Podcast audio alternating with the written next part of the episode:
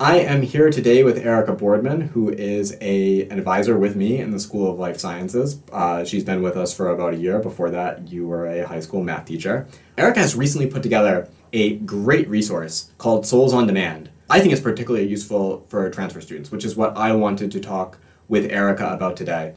Transfer students, through no fault of their own, need a lot of help because they're starting late. They're basically starting two years behind everyone else they don't, you know, there's some orientation materials, but there's not like an ASU 101 class that the incoming freshman would have.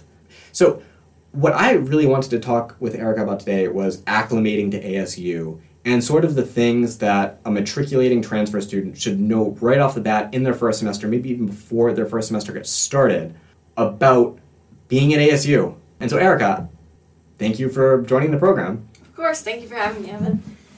So, I think the first thing that transfer students should know from us is how to use their assigned advisor. So in the School of Life Sciences, we have, I don't know, five, six, seven advisors, and we each have about 400 students. And we, uh, the student comes assigned to us. Like you will be Evan's student, or you will be Erica's student. And unless you change your major or maybe your concentration, you're going to be with that person until you graduate. What can students use you for, Erica? Like, what should be what should they be coming to you for?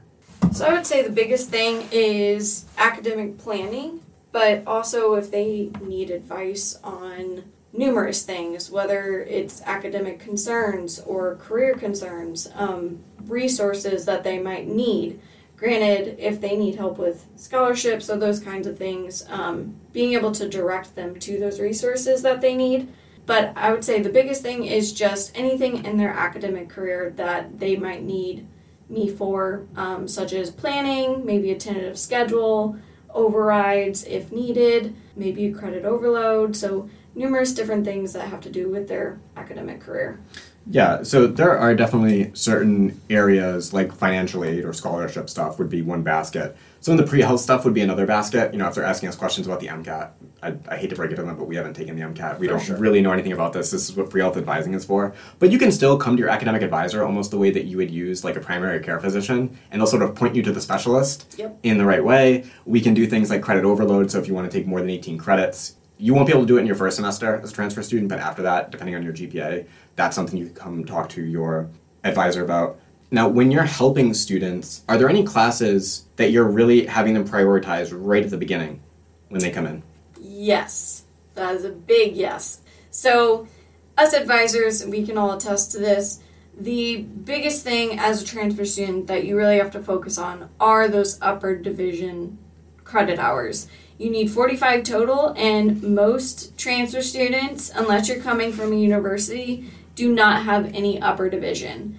Uh, so it can make things a little bit complicated because let's say some of your general studies or some of your lower division related area are not satisfied. So on top of needing to satisfy those requirements, you also have 45 of upper division. So that leads you to taking upper division electives on top of, let's say, genetics and biochem. So it is very important to begin those upper division credits as soon as possible. Yeah. So when you run a new DARS for yourself, you'll see right at the very top that you need 120 hours of total as a minimum to graduate from ASU. That includes your community college credits if you're transferring from a community college. But as Erica alluded to, by definition, community colleges cannot offer upper division classes. Every single class you take at like Maricopa Community College is going to come into ASU as a 100 or 200 level yeah. class, which is to say lower division right under that 120 hours, you'll see a I don't know, a, a bar, an area where it says you need 45 upper division hours. Those are 300 and 400 level classes. Most of them will be three credits. So 45 divided by 3 is 15. So you'll have to take about 15 of those mm-hmm. upper division classes. Many of them will be in your major. You mentioned Bio 340, which is yeah. genetics. 340, it's a 300 level class, that's great. But you'll only have maybe 25 of those hours in your major, 25, 28, somewhere like that that will be upper division, which means you're going to have about 17 hours outside of your major where you're just going to be taking, you know, psychology 340 or music 354 or what, you know, whatever.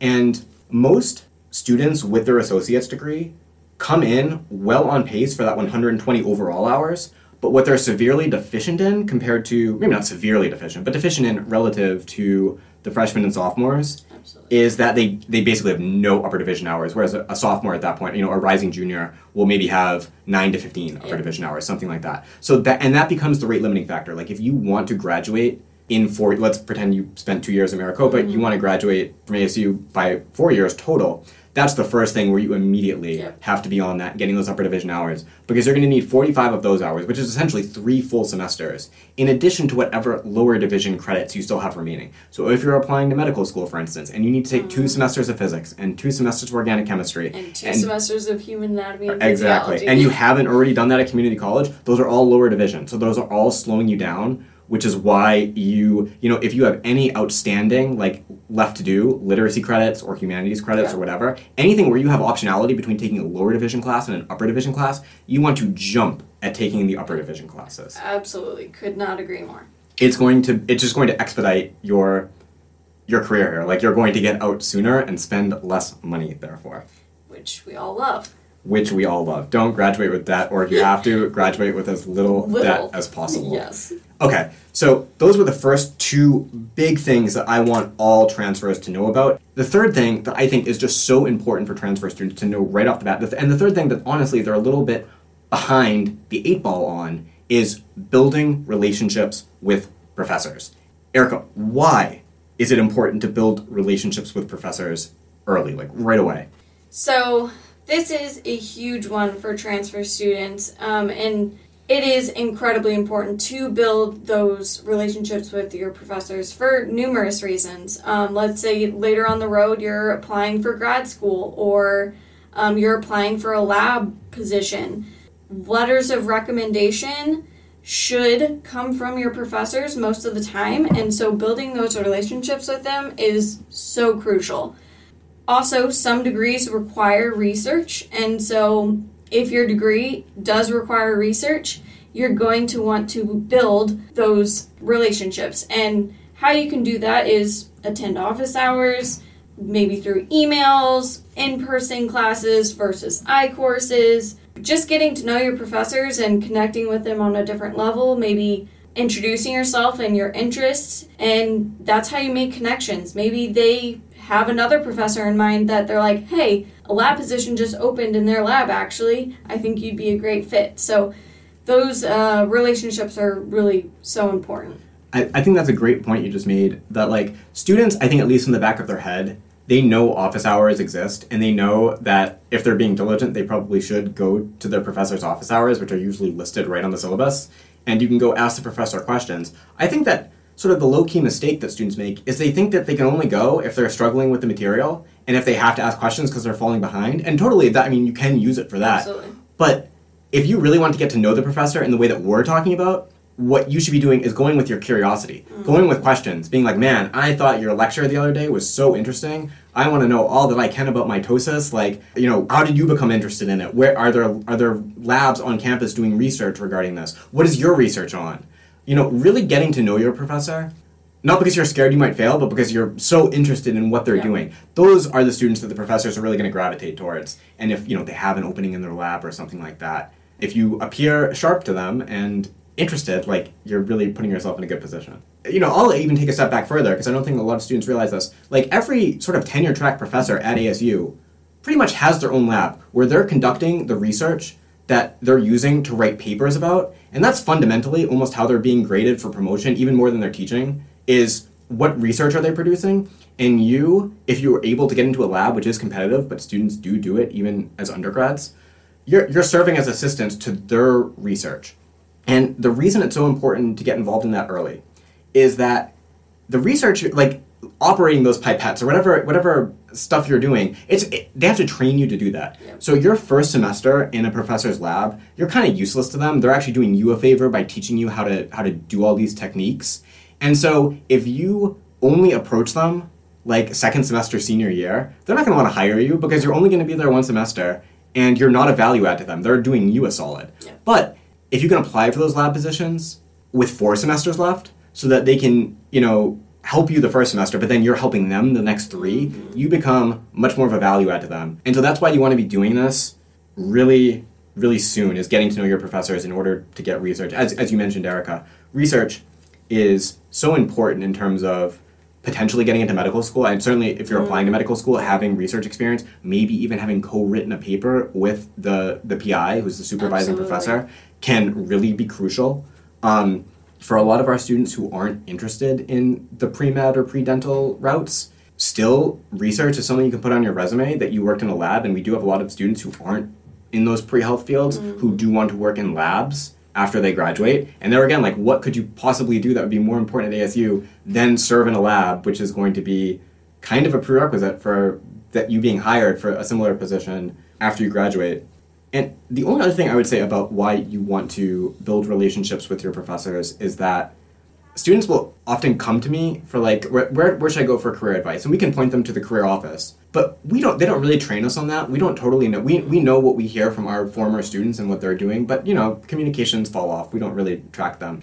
But your professors those are people who have done the exact same major that you did a lot of them have worked in the field before becoming professors these actually are people who you know and they've done you know undergrad masters phd PhD. these are actually people who really know what's going on in your field and like what will be desirable to employees, what skills you should develop, but also just what jobs exist out there. What can you do with a biology major? This is actually something that you would be better served to talk with with a professor you know and trust and who likes you than us. We're doing what we can, but, but we don't know in the same way that your professors do. So that's really like a key ally that you want to cultivate right from the get go.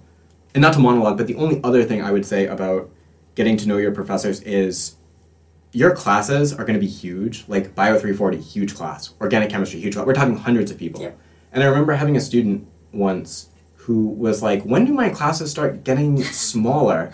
And I was like, "No, no, no, you don't. This is, you, it's a really good deal to go to school in state for seven thousand dollars or whatever it is per semester. That is so much better than going to a school out of state or going to a private school, which can be so much more expensive than that. expensive. But here's how they do the savings is that you're, you're taking big classes you're taking huge lecture halls with hundreds of other people and that really doesn't taper off that much as you advance in the field unless you make it a priority to find small classes Yeah. where you can get to know your professors so a class like a series of classes that i'll always recommend to transfer students but anyone is those bio 494 classes Yeah, so about to say that. there are many why don't you talk about it? there are like many of the explain what the bio 494s are if you can So those are a huge hit um, for my advisees, but specifically in the molecular biosciences and biotechnology, um, because those those are topic courses. Um, some of them are research based, um, what we call CURE courses, and so they're very specialized to that specific professor.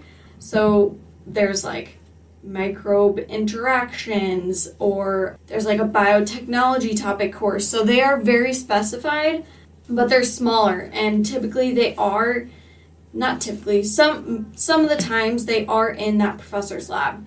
And so they're specialized to the research that that professor is doing. So Yeah, and they're they're all like, sh- maybe I shouldn't say all, but they're all like five to twenty people in these classes. Yeah. they're they're really like the few classes that will actually feel like a seminar. So most of your classes, even if it's like 40, 50 people, like a bioethics class maybe, you'll be sitting in a in a lecture hall essentially.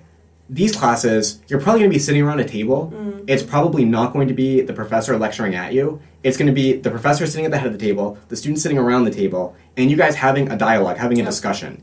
It is a fantastic way to get to know your professors because the other problem is that in a big lecture hall setting, you could get an A plus in that class. But unless you're going to office hours and, and regularly, you, you, you really can't ask that professor for a letter of recommendation because they, they don't know you. They just they, they, they can they can say, hey, this person got an A plus in my class and he came to an office hour or two and seemed like a great guy. Yep. But it's really going to be in those seminar style classes where you're able to participate multiple times per class and really show off those brains to your professor, that inquisitiveness. Mm-hmm. Those are the classes that are going to elicit the letters of recommendation to get you into medical school or a PhD program or whatever your next step might be.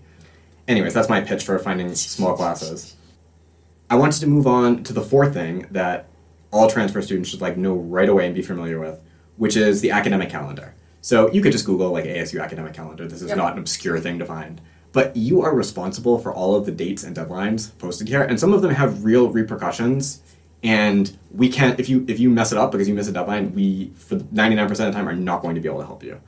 And like you not knowing the date, that is that is not an excuse. Um, or at least it won't be treated by our boss as such, which is the important thing. Yes. Um, so I wanted to go through what I think are for the purposes of this conversation, the three most important dates on the academic calendar. And we're going to sort of like tease them out. So the first one is what's called the last day to drop a class. Yes. And this usually for session C classes, which are the classes that run the duration of the semester, versus session A and session B, which run session A is the first half of the semester only, and session B are the second half of the semester. But for session C, the ones that go the whole semester, the, the last day to drop a class, I think, starting the semester is like two weeks after the start date, one to two weeks. So I believe for fall 23, they start on August 17th, and then the drop deadline is August 30th. So about two weeks. Yeah, look at that memory. Wow. Yeah, so you've got two weeks to drop the class. Now, what is, what does that mean? And maybe to to tease out what it means, like how would you contrast that with the course withdrawal deadline, which is maybe two weeks to a month after that? So I'll first say that this will be fall 23 will be the first semester that the drop deadline is not with the add deadline. So ASU has extended that drop deadline. Um, but again, it's it's very important to go to that academic calendar to see when that drop deadline is. Um, but the difference between the drop, so that is basically the date where you can drop a course from your schedule and not have repercussions. Whereas a course withdraw, that is where you will get a W. So a lot of students confuse drop versus withdraw. Withdrawing from a course is later on in the semester after the drop deadline where you receive a W. It does stay on your transcript. It doesn't affect your GPA, but you do receive a W. So yeah, tell us more about that. What is the downside of having a W on your transcript? Now, it's not a huge deal if you have one, two, but if it's becoming a habit, that's when maybe a grad school or a job is it might be a little red flag to them. But I mean, like I was saying, there's no repercussions to your GPA, but you will see a W for that semester on your transcript. Yeah. So this first date we're working with, the last day to drop a class. If you drop a class after that date, you're getting a W. You're, Yep. you're withdrawing from the class officially. As opposed to if you drop a class before that date, it's like it never It's existed. Like yeah, it's just gone. It doesn't show up on your transcript. There's nothing there. The W, I, I find, just to sort of echo what you were saying, it, it's very important for medical schools. Like one or two, no big deal. Yep. More than that, medical schools start to look at you a little bit askance because it is sort of telling them like, you know, you weren't doing well, you dropped it, Right. and they would rather just have people who were doing well all the time. Yeah. Granted, there are certain circumstances that you could maybe explain, like I had, that was a rough semester because of XYZ. Some med schools will give you the opportunity to justify whether you had one W, two W's in, in a semester. But yeah, it's very circumstantial, but when it becomes a habit is when it's becoming a problem because, like you were saying, multiple W's means you're not doing well m- most of the time. So, Now, if you have an E in a course, which is ASU's version of an F, and you, you know, I always, before a student withdraws from a class, I always, you know, suggest they go talk to the professor or the TA just to see, like, hey, how much, how much grading is there left in the course? Like, can I plausibly bring this up to, let's say, a B? And if you can, and you feel like there were extraneous reasons why you just didn't do well in the first exams, but you can fix it, then I'm not really going to push you to drop the class. I think you should probably stay in it. That said, if you have an E and that E is not going anywhere, like you just bombed the first exam and and it's and, and you just know this class is too much for you this semester, you know, take the W. Yeah. A W is definitely 100% better than an Absolutely. E. A, defi- a W is definitely 100% better than a D. Yep. Erica, if a student has a C and they want to drop the class after the withdrawal deadline or after the drop deadline, how do you counsel them usually? What what sort of questions are you asking them? Well, if it's the withdrawal deadline, that's about what a month, halfway through the semester. I would yeah, I would say about halfway through. Um, so at that point, you've still got half your tests, half your assignments. So if you're sitting at a C, I would say, A, you should have already been having conversations with your professor to see how you can improve this. B, you should definitely be going to office hours quite frequently. You should be finding uh, or going to the tutoring center and kind of weighing are you able to pass this course? Are you able to improve on on tests? Um, otherwise, it'd probably be better to withdraw. So you can drop a class and get a W after the Drop last day to drop a class, which we used to call the dropout deadline, which we don't anymore. Then there's the course withdrawal deadline. So after the course withdrawal deadline, you cannot withdraw from that course. After the course withdrawal deadline, you you're in it. Like you're getting the grade that you deserve.